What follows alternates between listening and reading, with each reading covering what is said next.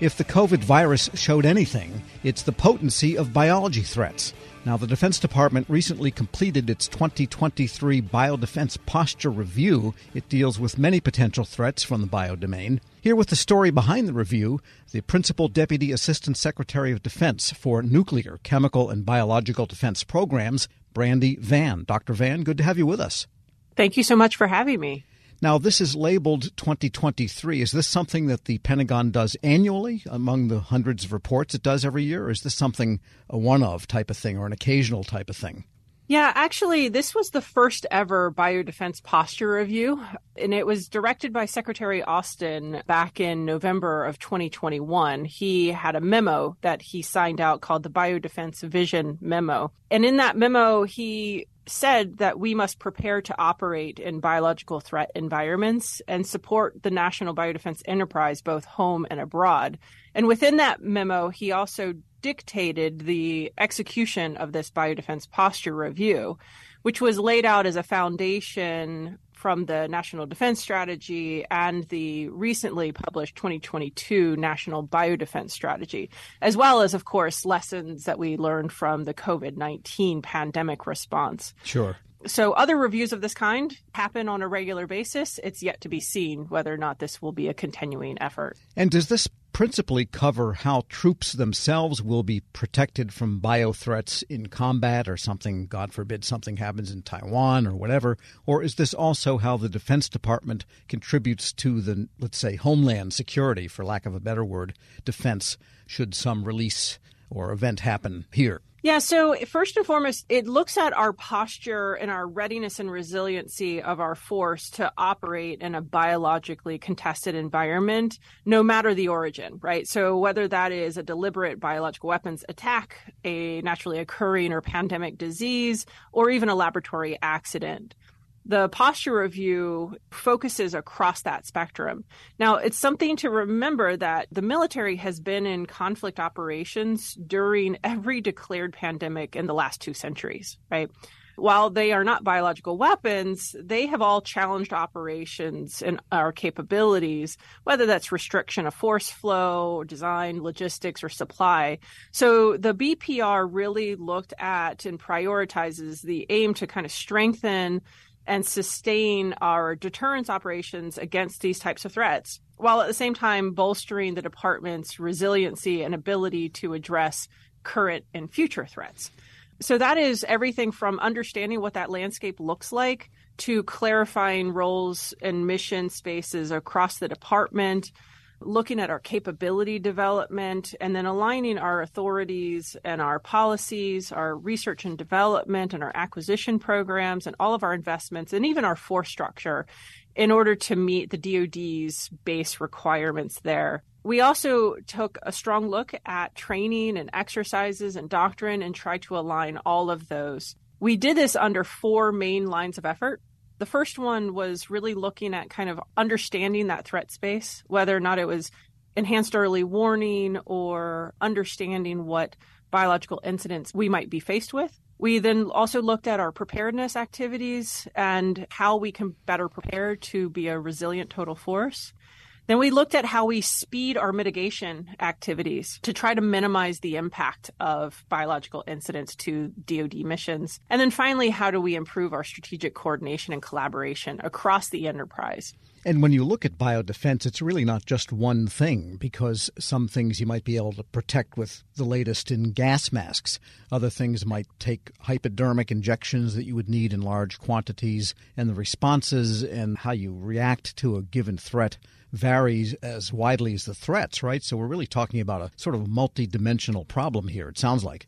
Yes, it is. It's very multidimensional. It's very complex. It is expanding and growing as we speak.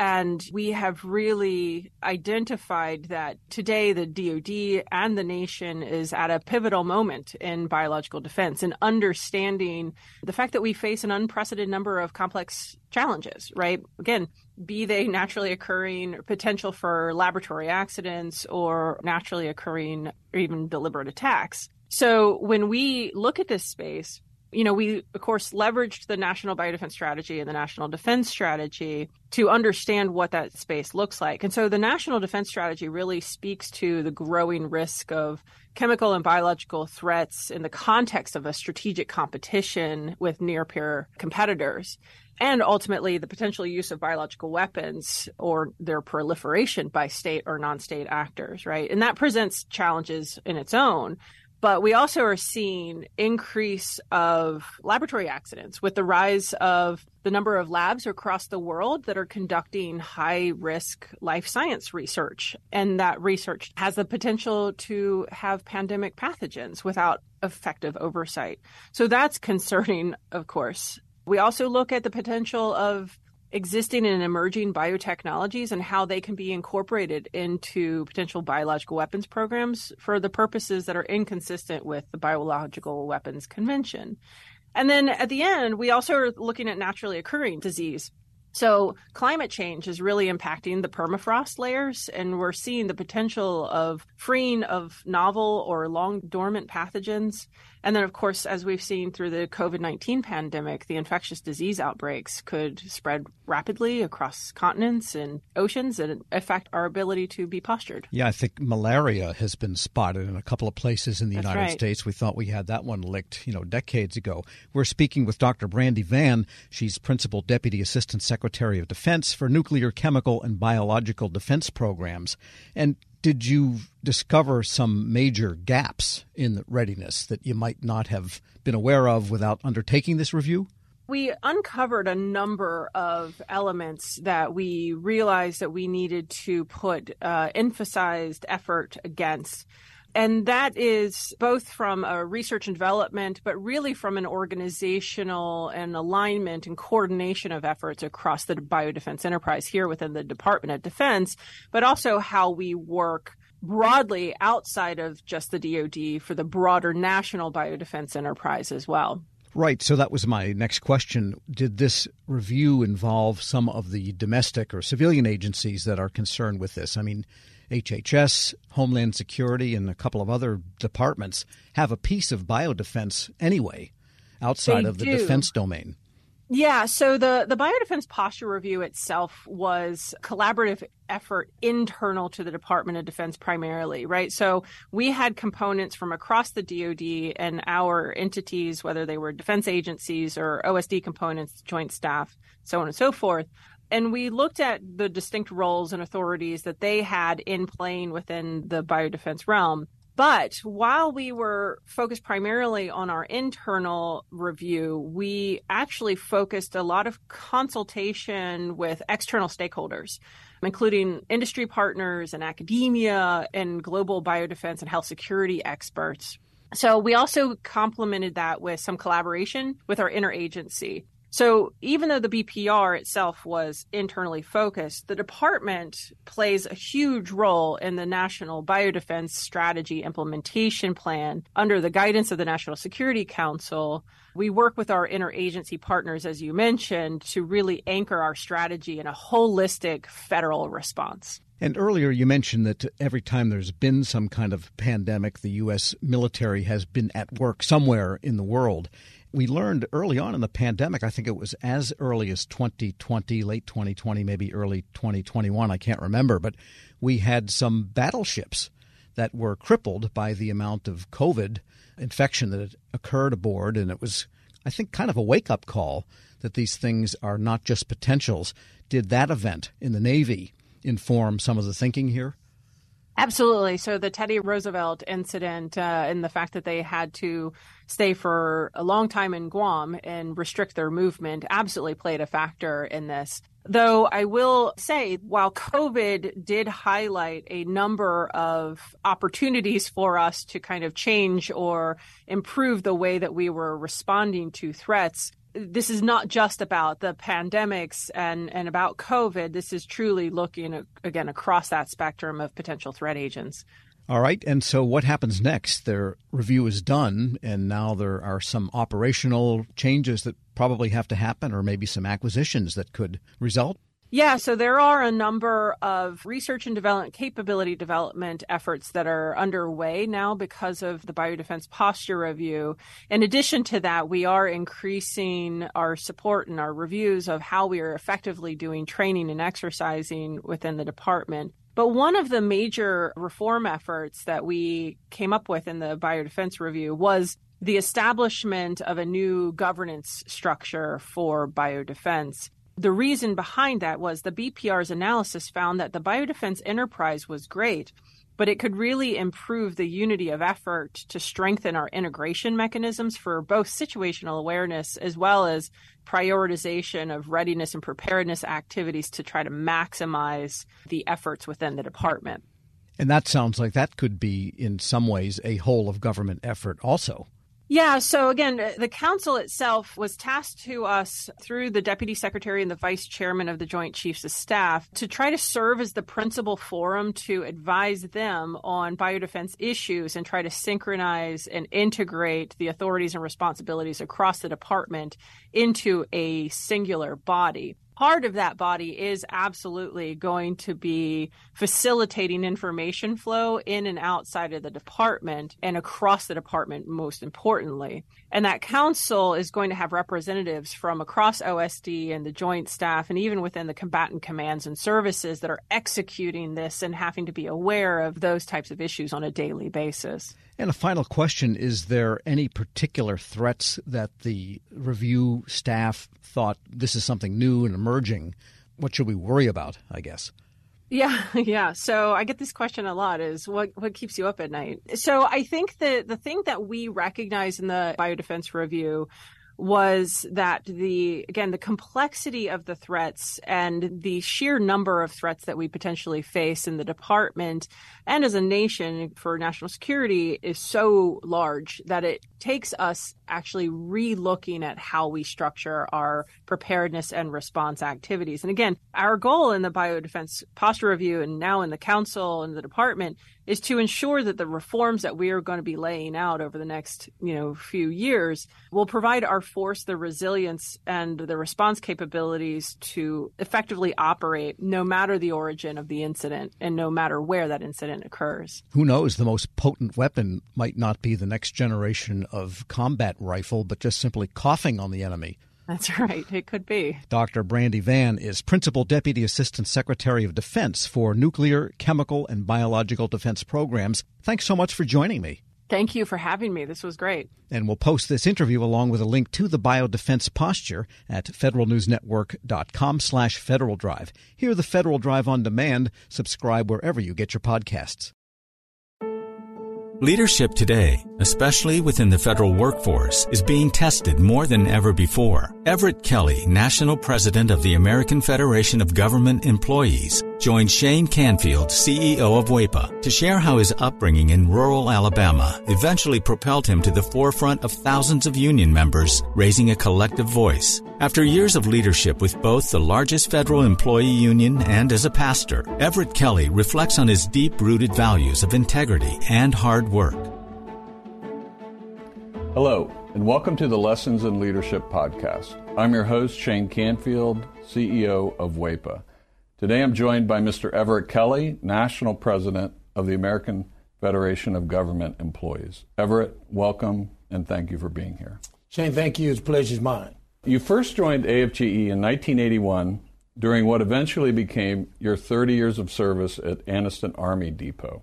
We're now more than 40 years past 1981, and you've been the union's national president since 2020.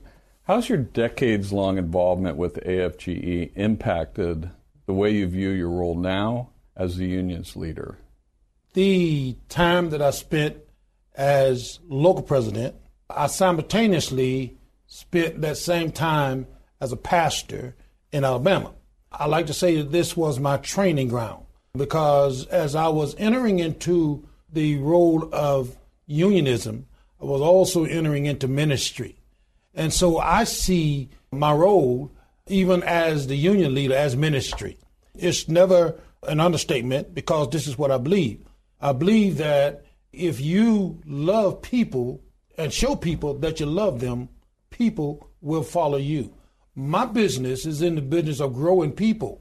Uh, and that's what I do. And I, and I think that my training as a pastor and as a union uh, leader has given me the ability to really, you know, uh, grow people because I feel like that, you know, it's my responsibility both as a union leader and as a pastor to ensure that people have a livable wage. It's also uh, my responsibility to ensure that people are treated fair with dignity and respect on the job. And I think that goes in both uh, arenas. So, so I've seen this, you know, as ministry as I've grown through the four decades of leading people.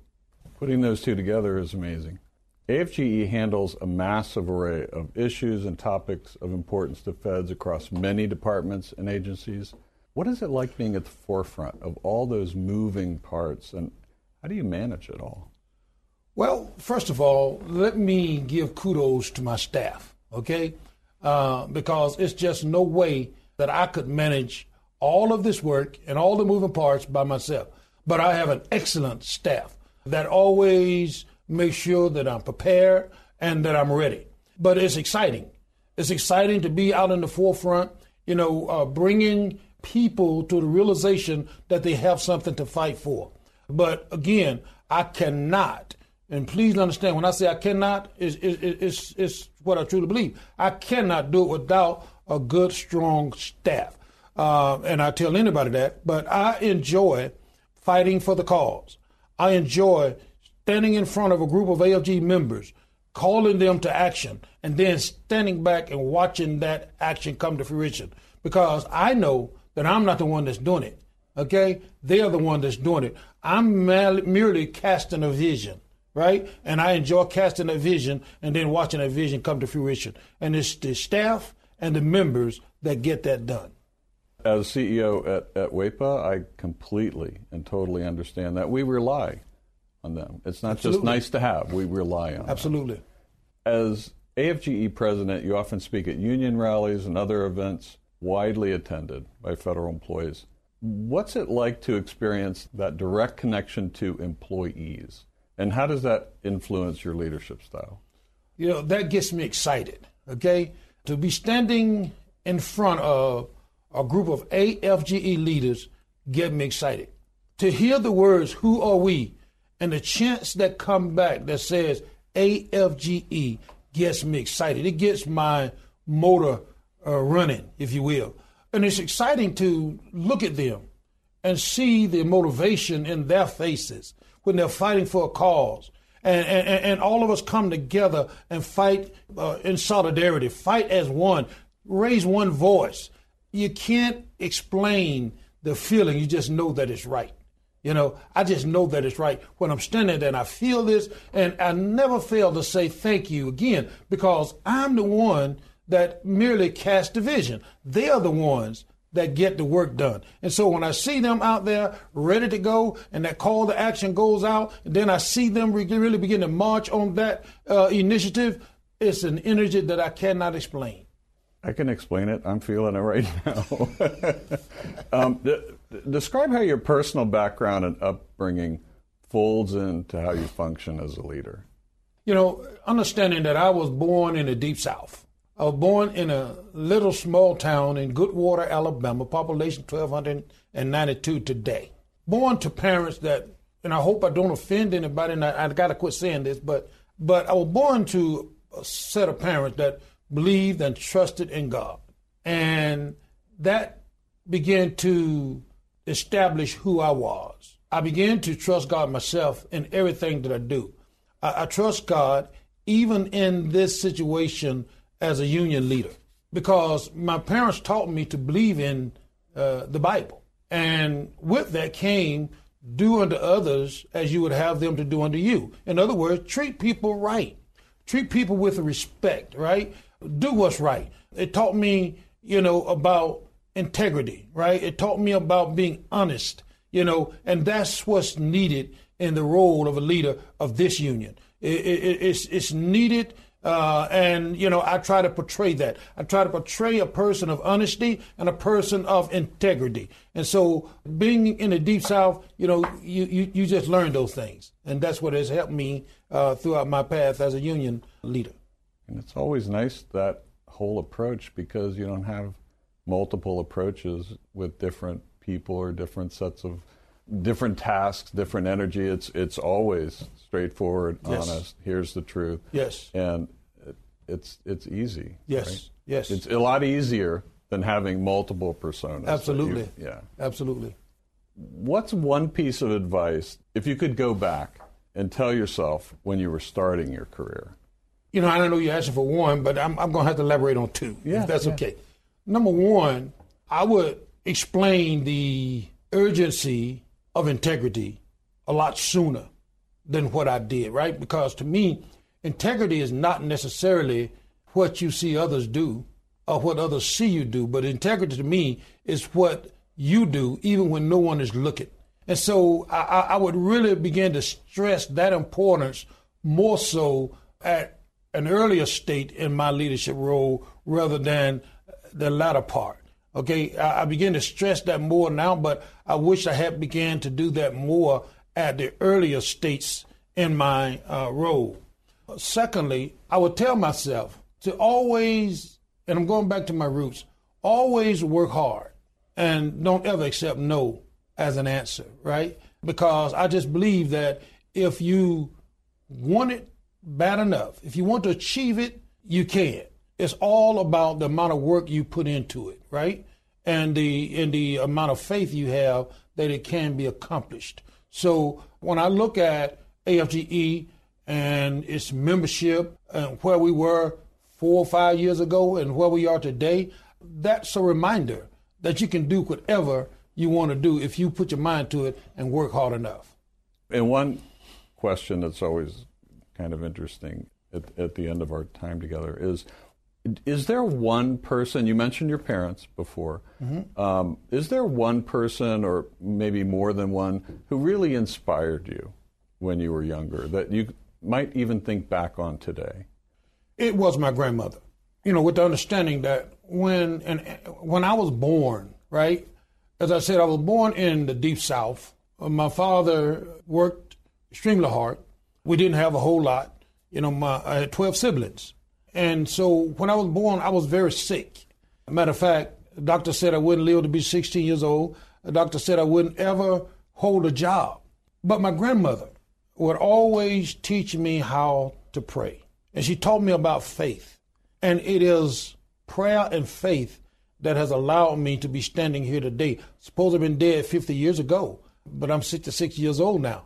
And, and it's all because of my faith and my belief and my prayer life. And I believe that beyond a shadow of a doubt. amazing story thank you for sharing all of it with us everett and really appreciate you being on the show today Pleasure's mine.